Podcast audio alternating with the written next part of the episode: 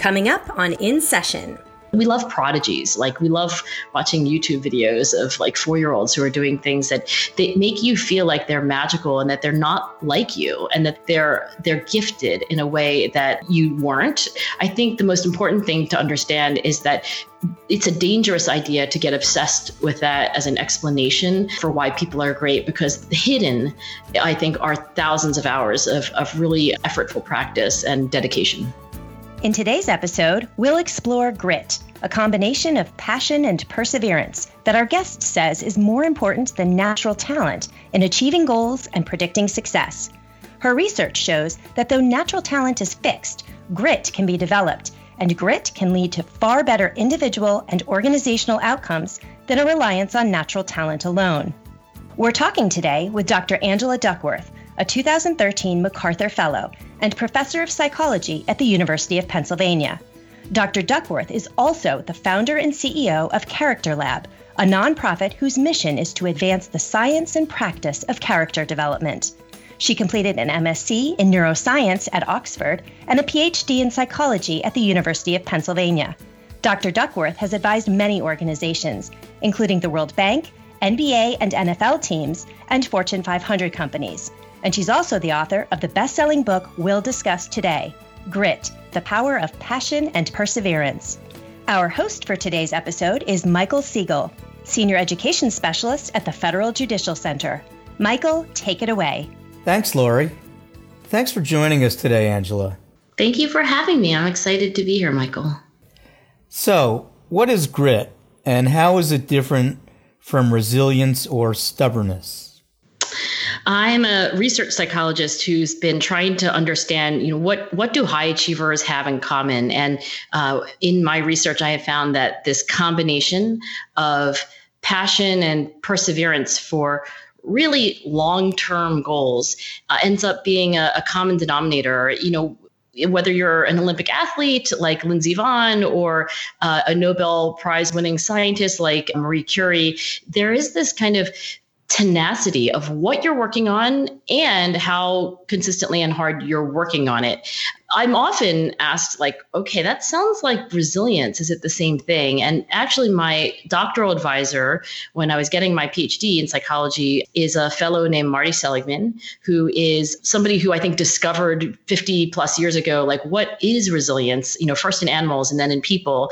Um, so, so what resilience is, at least the way Marty would talk about it, is that when you have a really stressful experience that is in part out of your control, do you selectively think about the fact that you can't control it and that you know probably your life is ruined or do you focus on the part of the situation that you can learn from and that you can that you can control in the future?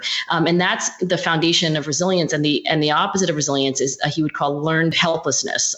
And so you can think of those as you know two different reactions to the same situation. There is a connection between resilience and grit, and it's not just because I happen to have been in his lab. And and that is, I think that when you ask the question like, what are these really gritty people doing that helps them or encourages them to stay with the same goal for decades and to work so hard, you know, Monday, Tuesday, Wednesday, Thursday, Friday, and in many cases, Saturday and sometimes Sunday. I, I think resilience is a part of grit.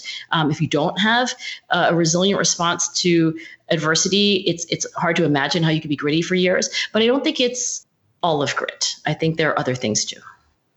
And you mentioned the diversity of environments and you have found, your research has found that grit exists in environments as diverse as the West Point Military Academy and the National Scripps Spelling Bee. How is grit manifested in these very diverse settings? You know, my my intuition, of course, I haven't studied all human settings and nor will I, but my intuition is that there are going to be examples of grit in every setting that in any group of people you're going to find uh, individuals who are uncommonly tenacious about you know what they care about and and how they're striving toward it. In particular though you're right i've studied west point and i've studied the national spelling bee and i i took them in a way as paradigmatic settings where things are really hard and you started off and you were really committed but but are you are you still committed after things are are you know unfolding and sometimes not in your favor? So for example in the national spelling bee you know most of those children and they are children their age is 7 to 14 it's an unusual sport to be you know officially aged out when you're only 15 years old. But uh, these kids typically will compete year after year. And you know as as we all could figure out like most of them will not be champions. And so they have to like come back again and go back the day after the national spelling bee and ask themselves do i do i want to keep studying words? And then like come back again. And the year that i completed a study with anders ericsson there was a winner named Kerry Close and it was her fifth year of competition like thousands of hours accumulated over over years. So i think it's it's kind of obvious to study grit in a setting like that. But in in all kinds of settings because life is hard and and and achieving anything, I, I really believe takes consistent effort. We, we often have a preference or we, we respect natural talent more than we respect grit. Why is this misplaced in your view? You know, I've been wondering whether it's a uniquely American mythology of like the natural, right? And I've lately been convinced that it can't be just, you know, the United States that has this affection for somebody who is like a natural genius, like somebody, you know, that we love prodigies. Like we love watching YouTube videos of like four year olds who are doing things that they make you feel like they're magical and that they're not like you and that they're they're they're gifted in a way that you you weren't. And, and therefore, as Friedrich Nietzsche, the 19th century German philosopher, would have said, like, here I do not have to compete. And I think that's the underlying psychology of the myth of genius is that when we set aside a Usain Bolt or a, like, name your favorite person who you think, like, I'll never be like that person, you you don't have to compete. You don't have to try to be like them because you you weren't gifted. So i think this idea of natural talent is not entirely fallacious. Like there are i think abilities that you know vary among us depending on our dna you know some of us are born tall. Some of us like me are born very short. Like i don't you know have all the um, required elements for being a basketball player. So there are abilities that differ in part because of our genes. But I think the most important thing to understand is that it's a dangerous idea to get obsessed with that as an explanation for why people are great because hidden, I think, are thousands of hours of, of really um, effortful practice and dedication. So it, it's a matter of what you do with that natural talent, right? It's a matter of how you develop it. I I would say as a mom, you know, I've got two still teenage girls. Uh, one of them is is going to age out of her teenage years in a year, but I would say that as a mother, I try not to fill my conversations with my own children about where I think their gifts are, you know, what genes they seem to have inherited. It's not very useful. You know, I was a biology major by training, so I'm not saying that there aren't any biological and genetic differences but but is it a useful conversation to talk about that? And, and one of my affections for philosophy is that if you look in the writings of like a william james right at the turn of the 20th century and to paraphrase William James, is that in in his experience, there were so many people who were, as he put it, half awake, right? Because they were nowhere near the ceiling of their potential. And so to constantly talk about limits and potential because of this seemingly finite genetic heritage or another seems like a misplaced kind of conversation. So let's dig deeper into gritty people. They have four things in common in your research interest, practice, purpose, and hope. How do they develop these things, and how can we develop these things? Um, the earliest stage of the development of someone who uh, ends up in in adulthood being really dedicated to something um, uh, with with real grit is interest, and um, interests in people tend to emerge with some kind of definition anyway um, around adolescence. And it's not to say that five year olds aren't interested in things. In fact, you know, it's hard to imagine anything that a five year old's not interested in. But the kind of like I'm interested in this more that I'm interested in that ends up happening around the time we hit puberty. And um, that might be because that's also the developmental stage where we start to carve out our, our eventual adult roles in society so interest is very important. And if you ask me, you know, what would be true of somebody in adulthood, it's that they haven't lost that that childlike interest. You know, for me, the first thing I did when I woke up after I went to the bathroom, drank some water, and then got the coffee going was I, you know, took out some psychological research articles that I was saving for today. And man, I would just couldn't wait to dig in, right? I'm I'm so interested in psychology. So that's the first stage. Then uh, the second stage developmentally is is typically having a, a routine of practice. So, you know, really uh, dedicating yourself to something in a way that makes you better and better. Um, and there's a whole science of, of practice.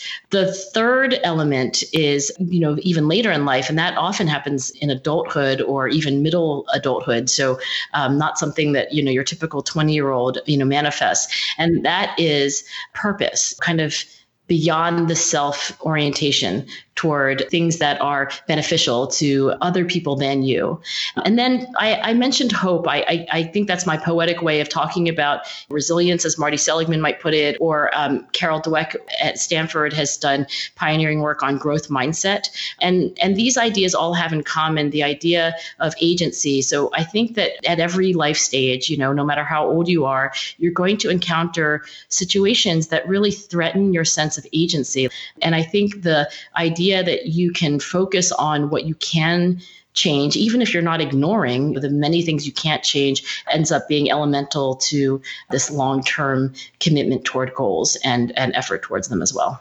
I want to go back to the idea of practice. And you talk about the concept of deliberate practice. What does that look like?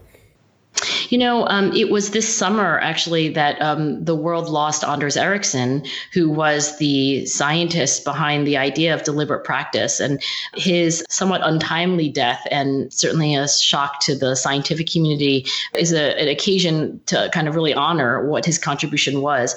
So, Anders, um, we all joked with him, you know, was the world expert on world experts because that's what he did. He studied, you know, maestros uh, in music, he studied uh, prima ballerinas. He studied award winning um, mathematicians. And what he found is that these world class experts have in common a routine where they focus on a specific element to improve. And um, often Anders would talk about this as being usually a weakness. So something where, relatively speaking, I mean, if you're Usain Bolt, you're already pretty great, but but maybe your starts in a hundred meter dash are relative to the other things like weaker for you so you, you drill on that and then some element of that which i can't even make up because i'm not a, a, a, sprinter and then you really have a mental image of what it means to actually do that thing better and then you try with 100% of your effort and your attention. It actually deliberate practice anders found to be uh, in his research exhausting and most of the world class performers he studied could not do more than four or five hours even at the peak of their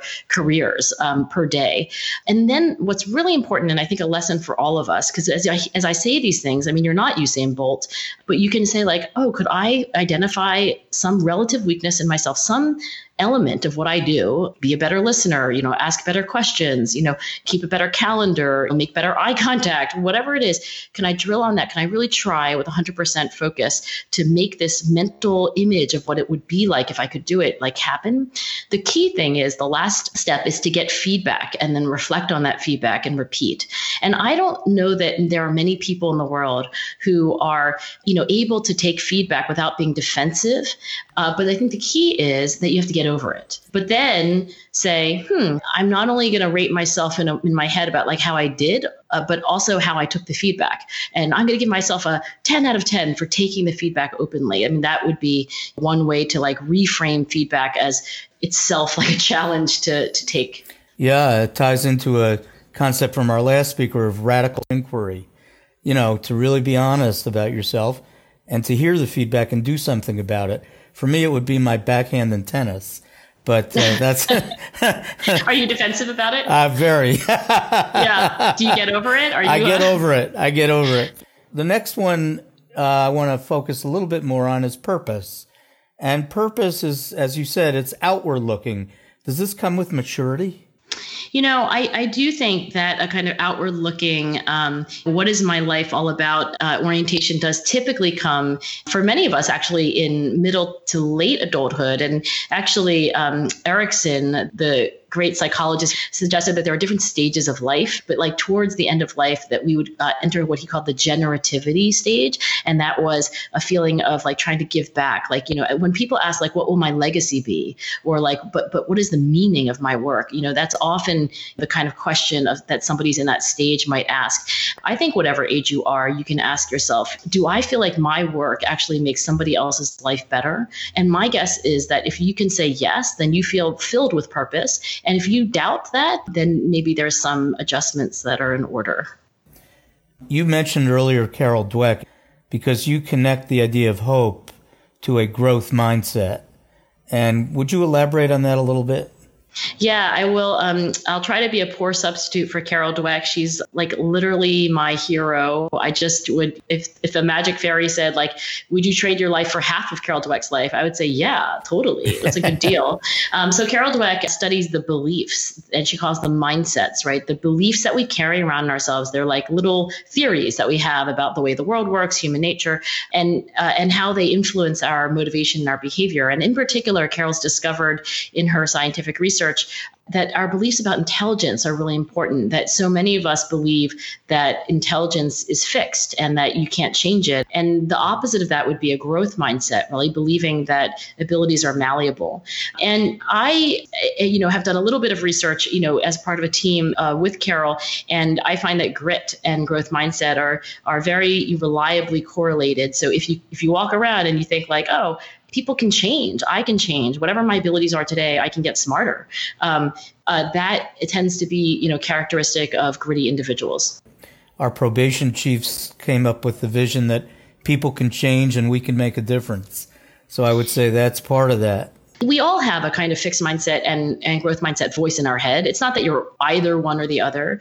I was at school teacher. I taught math in um, high school and middle school. And, you know, at, at the end of a long day, when you're really frustrated with a particular class or a particular student, it is easy to retreat into like, well, I guess they just don't have the ability to change. Like, it's not like I can do anything about it. And, and we all have that voice and to not feel like there's anything wrong with you. But if you could amplify amplify and listen harder for the voice that says like maybe this kid can change. Like maybe there is something you know they haven't yet tried that they haven't yet tried. And when i think of the best teachers the ones that i really hold up as like wow you are like basically the usain bolt of ap economics teachers right? Like like they they that they all have that. You know they're they're relentlessly optimistic about what their um, what their charge is. You know, whether it be students or you know athletes or I guess uh, you know whoever you're in charge of, what they what they'll be in the future.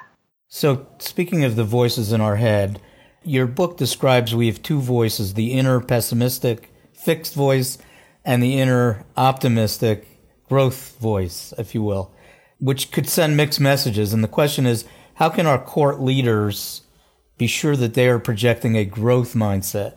I'll just betray my um, underlying motivation for uh, joining you in this conversation. Um, well, one is I knew it would be a really fun one, and it has been. And the other is that I think the work that you're you you are collectively doing is so important. And so what you can do, I think, first and foremost, is think of yourself as being on a stage, right? It was Shakespeare who said that all the world's a stage and each of us is players, but some of us are really in the spotlight. And I think when you're in that position of authority, everybody is watching you, and what you do becomes a model for everything else. I remember going to watch the Seattle Seahawks. I'm friends with and I'm a big fan of Pete Carroll, who's the coach there. And it was interesting to follow him around for a day because, you know, the interviews are one thing. But if I could tell you how much respect he was able to communicate when we went to the lunchroom and he, he grabbed his tray and he gave me mine, you know, first, of course, and he treated every single person there, like the person serving him his, you know, chicken sandwich and, you know, the like literally like the security guard, his Russell Wilson, like everybody the same right? And and this you know modeling i think is the most important thing that a court leader could do. If you want the people to have a growth mindset model growth mindset. Is grit contagious I don't know, but much of human behavior is. so um, I haven't studied contagion and grit, but I will just say that there's a lot of research on contagion and other things. Uh, and I'll just say two things. One is emotions are contagious. So um, the work of a scientist like Sigal Barsade at Wharton shows that, for example, the mood that you show up to uh, work with ends up being contagious, just like uh, just like you know bad things are contagious. You know, you know, good and bad moods can also be contagious. And um, you could think about that a little bit um, next time you show up for a Zoom call. You know that that that emotion. It's okay to have negative emotions. I think we should be honest about our feelings, but you could also think like, you know, if I can help myself become in a better mood, that might have ripple effects. And the other thing that's contagious is behavior, and this is especially relevant to the kind of work that you know your listeners are involved in because human beings are mimics. You know, not just for emotion, but for any behavior. So when people litter and other people see them litter, then they litter, right? It's like you see two people throw their soda can into the street and before you know it, like you're not waiting to find the next trash can either. And I think this is why we need to hold up as examples. You know, when you are a court leader, for example, you know, you want to hold up as like you want to create a social norm by like telling stories about like the three people that you recently encountered who had done X, Y, or Z that you really admire because people will mimic that. And so you can kind of maybe tilt their attention towards the parts of society or the examples that we want other people to mimic. So you had a really fascinating experience when you interviewed with McKinsey and you showed some grit in doing that. Is there a way interviewers can can identify grit in people they're interviewing? I think it's pretty hard to identify in a short interview what someone's going to do over the long term. Um, I think you can interview people and immediately tell whether they have charisma, whether they have a particular way with words.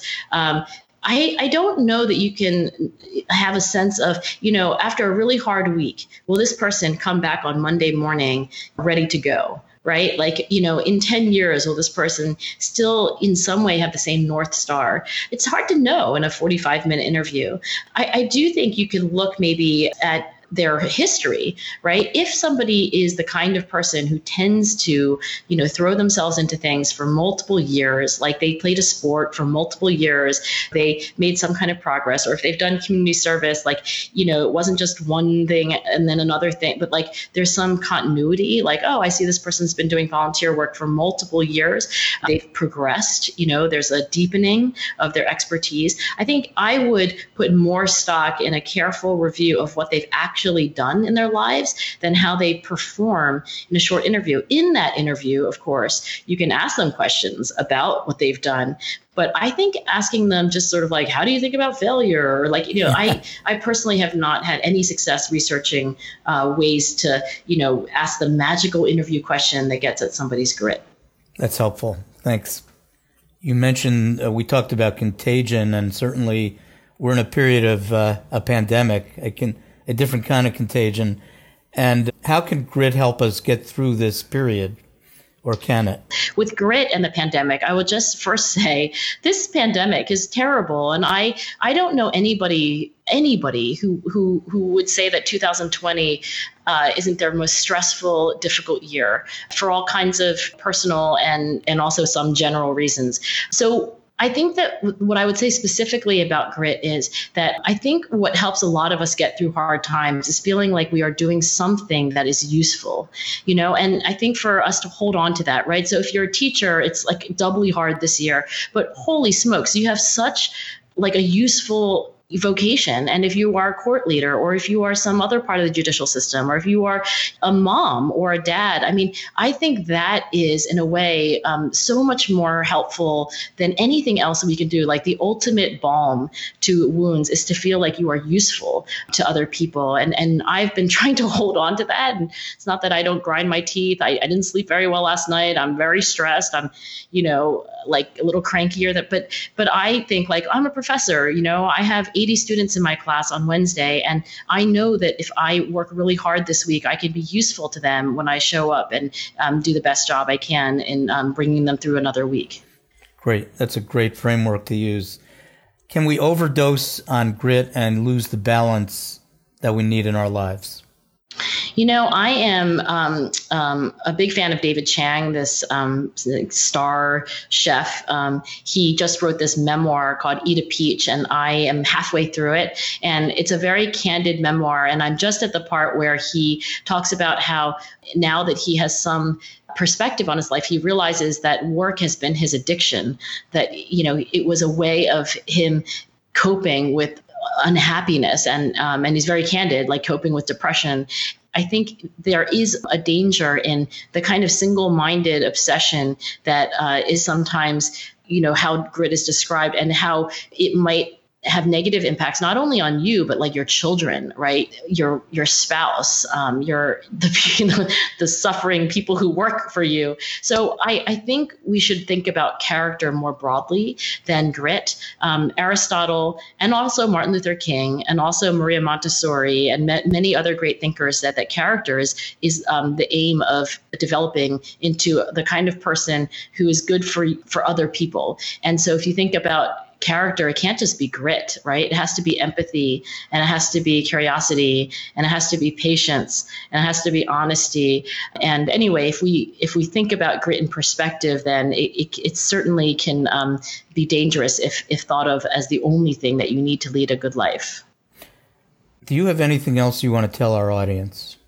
You know, one thing that surprised me about interviewing paragons of grit, you know, I just mentioned David Chang. There is nobody who's grittier than David Chang, right? And um, he describes himself as a, uh, when he was a young chef, that he had like the least talent of anybody in his cooking school class. Like his cooking partner um, threatened to quit if she had to keep cooking with him because he was so bad. Hmm. Um, and uh, he said, but I, I did it like through grit, right? You know, so uh, one of the things I would say that surprised me when you interview people like David Chang is that they're not invincible and they're not perfect people you know they struggle as david chang writes about with mental health problems they they have like all sorts of challenges and imperfection, things that you wouldn't see on a YouTube highlight reel. And I guess my message for the people who are listening is if you feel like a, a deeply flawed, super imperfect, awkward, clumsy person, then you are just like the people I study. And what's so remarkable to me is that people are able to take all of their imperfection and all of their humanity and to do something with their life nevertheless. And to me, it was a revelation because I too thought these people were just like perfect. I mean, you watch a documentary on Netflix and you just you think like, oh, okay, like wow. Um, but but but really, these people are are no less human than you or me, and I think that makes us. I gives me hope, right? That that um, w- with with the material we have, um, that we can do something useful with our lives.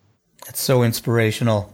Thank you so much, Angela. Thank you, Michael. I so enjoyed it, and I hope we get to talk again. I do as well. Thanks, Michael, and thanks to those who are listening. A reminder that Angela Duckworth's book is Grit The Power of Passion and Perseverance. To hear more episodes of In Session, visit the executive education page on fjc.dcn and click or tap podcast. You can also search for and subscribe to In Session on your mobile device. In Session Leading the Judiciary is produced by Shelley Easter and directed and edited by Craig Bowden. Our program coordinator is Anna Glashkova. Special thanks to Chris Murray. I'm Lori Murphy. Thanks for listening. Until next time.